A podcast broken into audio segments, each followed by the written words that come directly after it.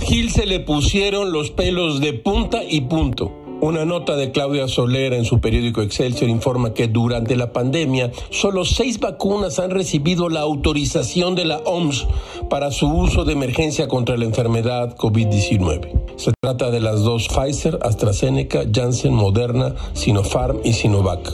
Otras, como la China Cancino y la rusa Sputnik 5, usadas en países como México, aún no tienen luz verde de la OMS. Estados Unidos o la Unión Europea, así como usted lo oye.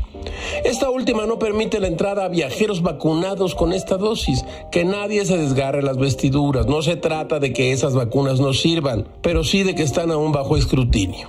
México ha recibido 51.748.000 vacunas, entre ellas 4.6 millones de Sputnik y 3.7 de Cancino. La Organización Mundial de la Salud ha dado autorización para el uso de las vacunas Pfizer BioNTech, AstraZeneca, Jensen Moderna, Sinopharm y Sinovac.